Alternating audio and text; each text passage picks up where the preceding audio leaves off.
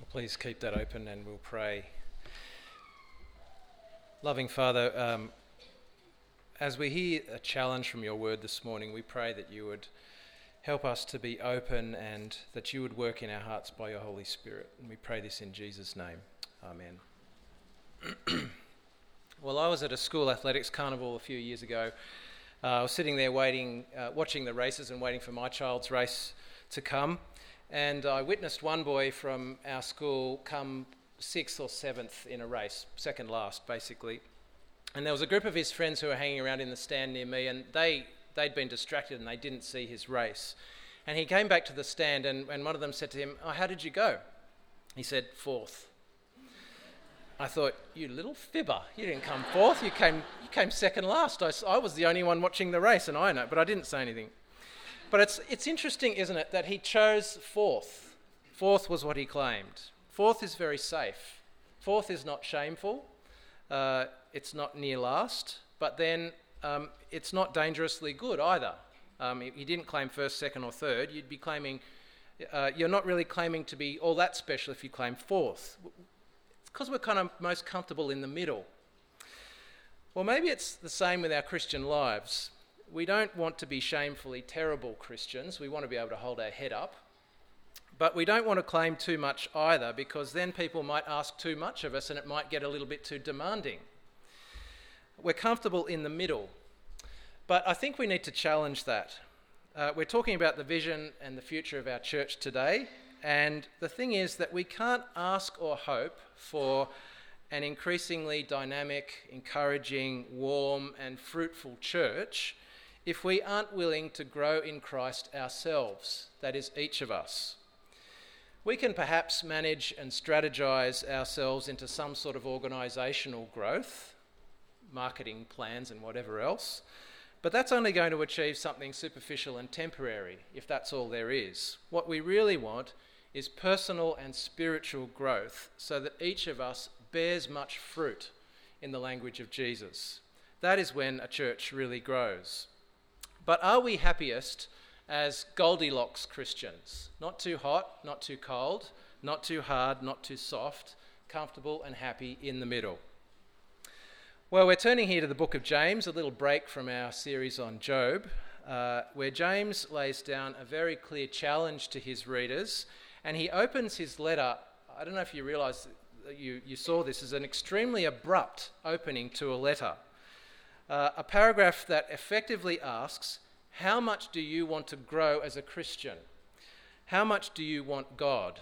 Is really what this paragraph is asking. You can probably sense that that's a fairly threatening question where we know we're not supposed to say, Oh, not much. Um, and there, are, there probably wouldn't be many here who don't want anything of God. But we also know that if we say, I want God a great deal, um, uh, I really, really want to grow as a Christian, someone might then say, So what are you doing about it? Uh, and we sense that if we try to take a greater hold of God, maybe we'll have to let go of some other things, and that's threatening too. I'm just too busy to have more of God in my life, or I don't have the time, or I just don't have the headspace to think about that at the moment because I'm so busy. So there's a challenge here for those whose uh, hearts and heads are all over the place but there is also a promise, and that is that if we focus on the right goal, then God will deliver and we will not look back. That's the clear promise. James's challenge here is double barreled. He addresses two issues our trials and our prayers. And the challenges are to welcome our trials for the sake of growth, and then to focus our prayers for the sake of wisdom. So, those are the two little sections in the paragraph we're looking at here. Verses 1 to 2, the challenge is welcome our trials for the sake of growth. And James lays it on fairly thick straight away. Verse 2 Consider it pure joy, my brothers and sisters, whenever you face trials of many kinds. This is the first thing he says in his letter, and it's supposed to make us stop and say, What? Uh, then we read it again, and yes, he is telling us to count our trials as a joy. And not just as a joy, but all joy, pure joy. And not just one trial or two, but trials of many kinds. Consider pure joy. Now, what kind of masochistic idiots is James telling us to be to take joy out of painful trial? I stub my toe, hooray. Uh, I lose my job, hooray. Um, I get a serious illness, woohoo. Uh, I lose a loved one, terrific. Why would I count it all joy to run into suffering? What sort of maniac would think that way? Well, James, of course, is not covering the whole area of suffering in this paragraph, but he says the sort of maniac who would think that way is a Christian who wants to grow in their faith, would think that way. Verses 3 and 4 Because you know that the testing of your faith produces perseverance. Let perseverance finish its work, so that you may be but mature and complete, not lacking anything. So, what do trials do? They prove and they purify our faith. When something good is taken from you, you've got to run somewhere, and if you're a person of faith, you will run to God. Now, we're studying Job in church at the moment, as you probably know, and when everything good was taken from Job, where did he run? He ran to God he found the door closed, which was part of his trial, but he kept beating on that door, and his faith was proven and purified in the end. We haven't got to the end of Job yet, I just gave it away, but I think you know. Um, and James holds up Job as an example of faith. If you flick forward uh, a couple of pages to chapter 5, verse 11, he says, As you know, we count as blessed those who have persevered. Uh, you have heard of Job's perseverance and have seen what the Lord finally brought about. The Lord is full of compassion and mercy. So, this is interesting. Job's trials were not inconsistent with God's compassion and mercy, and nor are our trials. God uses them to refine our faith, to draw us closer to Him, and to bless us. But only if we cooperate Trials are not a guarantee of Christian growth. You can choose not to persevere if you want to. Uh, we can choose not to, or, or to stop beating on God's door and abandon our faith and walk away from Him in a trial if we so choose. And so there's an imperative in verse 4 let perseverance finish its work. In other words, let your trials keep leading you back to God. Keep knocking on God's door. Learn to lean on God over and over again and you'll find that God took something from you in order to give you something very valuable, so that you may be mature and complete, not lacking anything. So, why would we count it all joy to run into trials? Because then perseverance works something in us that we really want that is, we become whole and complete as a person of God. Now, in response to our series on Job, somebody uh, sent me an article by Elisabeth Elliot during the week. It contained the quote that said this Joy is not the absence of suffering, but the presence of God. That is a very uncompromising position to take, and that is James's challenge to want God so much, to value Christian growth and maturity so much, that if trials are what it takes to get there, we welcome the trials. The world thinks that joy is the absence of suffering. The Christian knows that it is the presence of God, which God increases through the perseverance we learn in suffering. Now, James starts with this because he's throwing down a challenge. Are we that hardcore that we even welcome trials for the sake of Christian growth? Whatever it takes to grow closer to God, I'm up for that. Do we want to grow in Christ that much? There's much more I could say about suffering. We're not treating it lightly or glibly, but this is how James opens his letter with a bit of a sledgehammer to the side of our heads. Welcome the trials for the sake of growth. The second thing he says, verses 5 to 8, we, should, we need to focus our prayers for the sake of wisdom. Verse 5 If any of you lacks wisdom, you should ask God, who gives generously to all without finding fault, and it will be given to you. Wisdom is a bit of a unifying theme in James. As in the Old Testament, it had its wisdom literature. Uh, it said that James is like the wisdom book of the New Testament. So, as James refers to wisdom here, he's not talking about one aspect of the Christian life among many. Uh, he's talking about the unifying principle of the Christian life. The thing we need to make us mature and whole and not lacking anything, we need wisdom. And the promise is that when we ask God for wisdom, He will give it to us. He is generous. He's not looking for reasons to refuse our requests for Christian growth. Uh, he gives without finding fault. He's just waiting to be asked. So, this echoes the teaching of Jesus Ask and it will be given to you, seek and you will find, knock and the door will be opened to you. For everyone who asks receives, everyone who seeks finds, and to the one who knocks, the door will be opened. Which of you, if your son asks for bread, will give him a stone, or if he asks for a fish, will give him a snake? If you then, though you are evil, know how to give good gifts to your children, how much more will your Father in heaven give good gifts to those who ask him? So he's waiting to be asked. But of course, it's not the words that God responds to when we ask, it's the heart.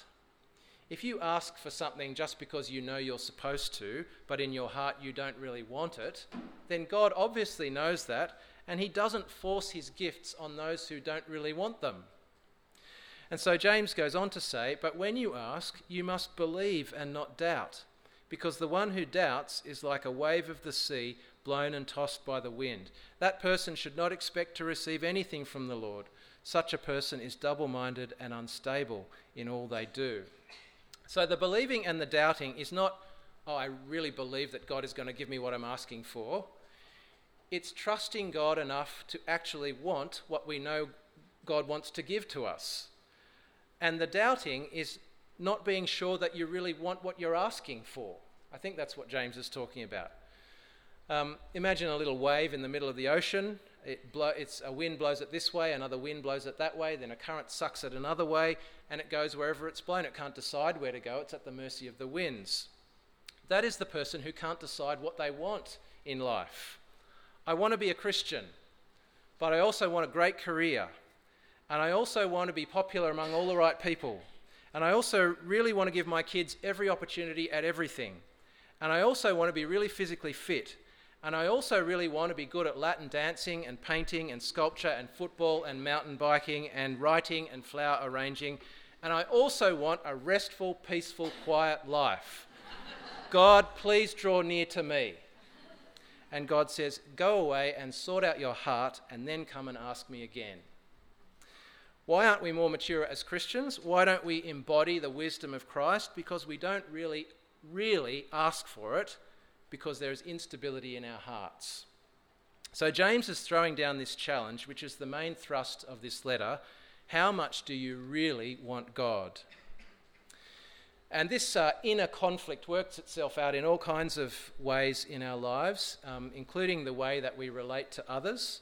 Uh, it's really the main thrust of this book. If you, would have, uh, if you flick forward to chapter 4 of James, we find he says, what, finds, what causes fights and quarrels among you? Don't they come from your desires that battle within you?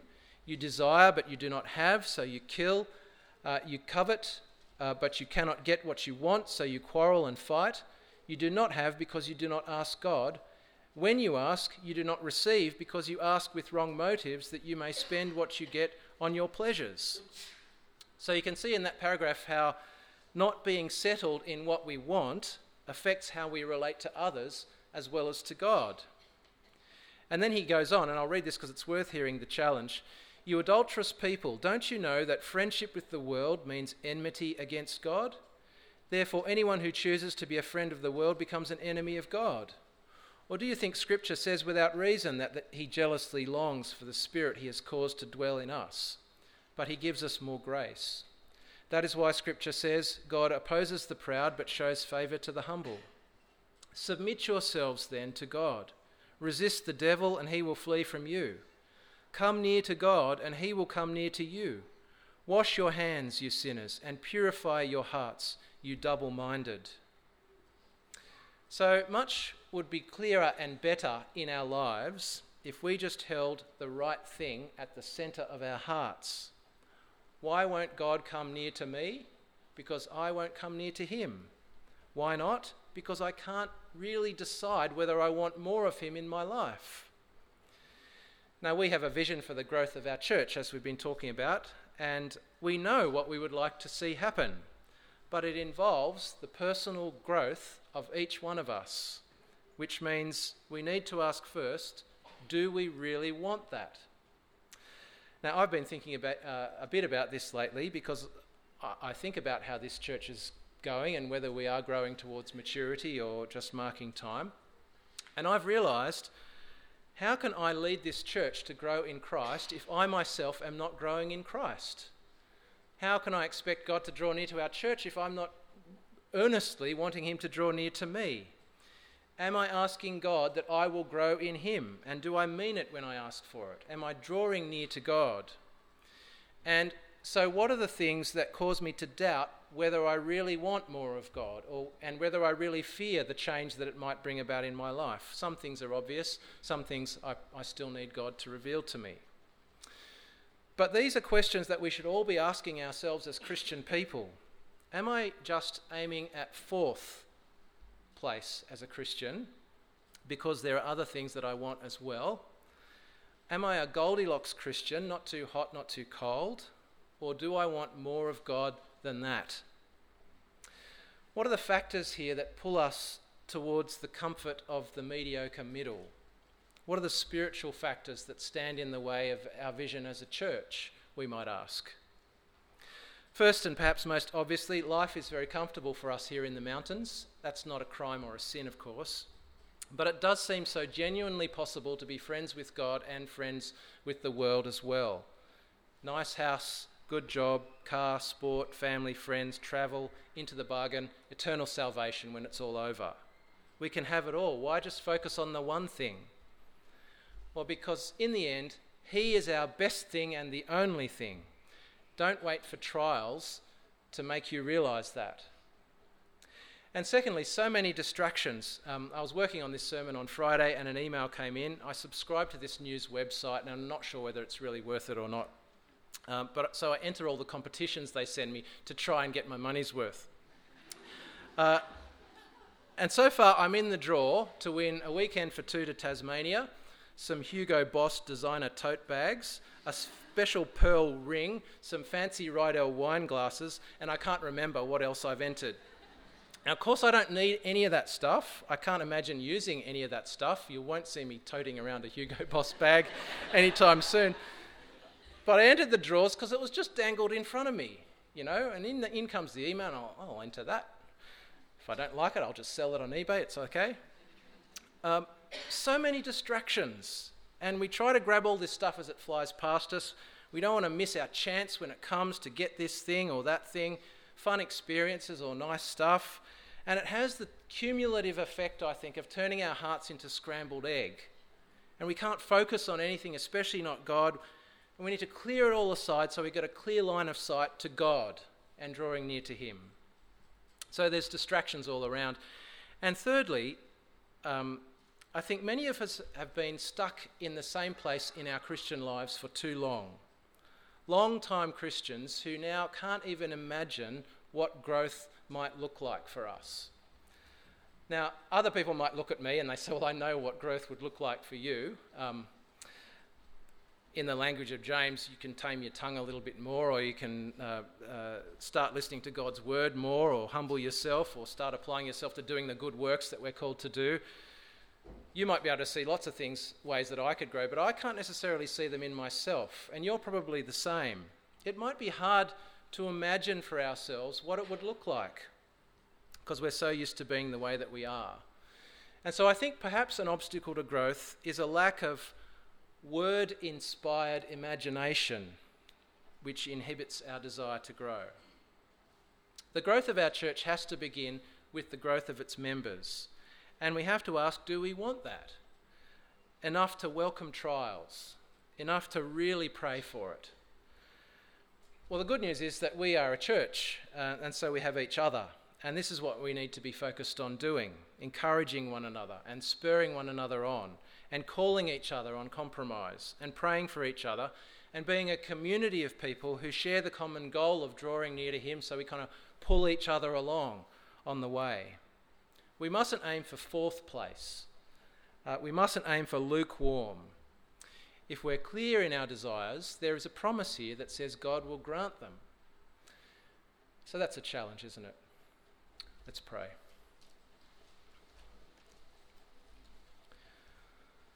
Heavenly Father, we thank you for this challenge.